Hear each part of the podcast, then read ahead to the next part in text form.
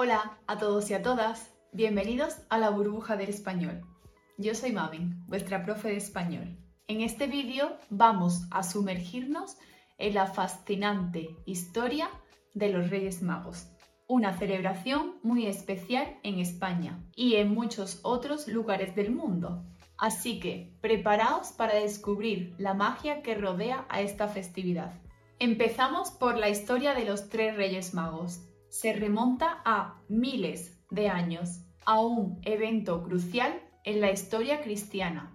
¿Sabes cuál es? Claro, el nacimiento de Jesús. Según un relato de la Biblia, los tres Reyes Magos, también conocidos como los Magos de Oriente, fueron guiados por una estrella hasta Belén, donde adoraron al recién nacido Jesús y le llevaron regalos significativos.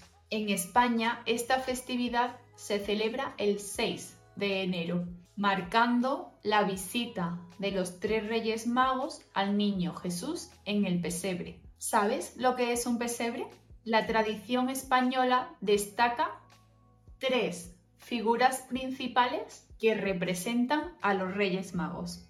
Melchor, Gaspar y Baltasar. Cada uno de ellos simboliza diferentes aspectos y características y tradicionalmente se les asignan regalos específicos para ofrecer al niño Jesús. El primero de todos es Melchor. Es el más anciano de los tres reyes.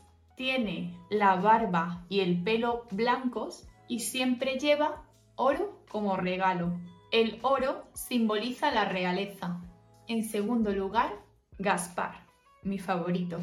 Se suele mostrar como un hombre de mediana edad con la barba y el pelo castaños. Suele llevar como regalo el incienso. El incienso simboliza la conexión con lo espiritual. Y, en tercer lugar, Baltasar es representado como un hombre de raza negra y siempre lleva mirra. La mirra simboliza la mortalidad.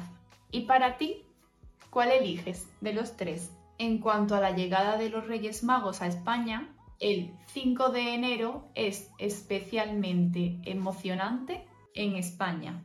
La llegada de los tres Reyes Magos se celebra con las famosas cabalgatas de Reyes, cada 5 de enero, Melchor, Gaspar y Baltasar recorren las calles de todas las ciudades de España, lanzando caramelos y regalos a todos los niños y todas las personas. Es un evento lleno de color, música y alegría, que marca el final de las festividades navideñas en España.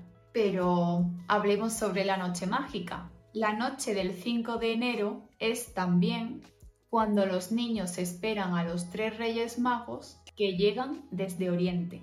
Los niños dejan sus zapatos junto a la ventana o junto a la puerta. También les dejan un vaso de leche o un polvorón para que cuando los reyes llegan a casa de los niños con sus camellos puedan beber un poquito de leche y endulzar un poquito la noche. ¿Sabes lo que es un polvorón? Así los Reyes Magos les dejarán regalos durante esa noche. Se dice que si has sido bueno durante el año, recibirás regalos. Pero si has sido algo travieso, podrías encontrar bajo el árbol carbón dulce como una advertencia. Esta tradición no es solo española. Quería recordarte que con la burbuja del español es posible prepararte para el examen SIELE, el examen que sirve para certificar tu dominio del español. Si estás interesado, no dudes en contactar con nosotros.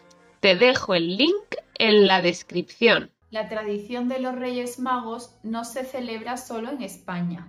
En otros lugares del mundo, como México, Puerto Rico y muchos países latinoamericanos, también se celebra de manera única y especial. Cada cultura le agrega su toque distintivo a esta festividad. pero la esencia de compartir alegría y regalos persiste en todos sitios igual. ¿Y en tu país? ¿Quién lleva los regalos en Navidad? Antes del Día de Reyes, los niños escriben la carta a los Reyes Magos, expresando sus deseos y pidiendo regalos más específicos. Estas cartas se depositan en buzones habilitados para los Reyes Magos en tiendas, centros comerciales, en la calle. Los Reyes Magos leen las cartas y si los niños han sido buenos, intentan cumplir sus deseos. Otra tradición muy presente en el Día de Reyes, aparte de abrir los regalos por la mañana, es el famoso roscón de Reyes. Este dulce típico tiene un papel muy importante. Es un dulce tradicional que se comparte en la celebración del Día de Reyes, normalmente en el desayuno o en la merienda. Es un pan dulce en forma de rosca decorado con frutas confitadas y relleno de nata o más moderno chocolate o cualquier crema.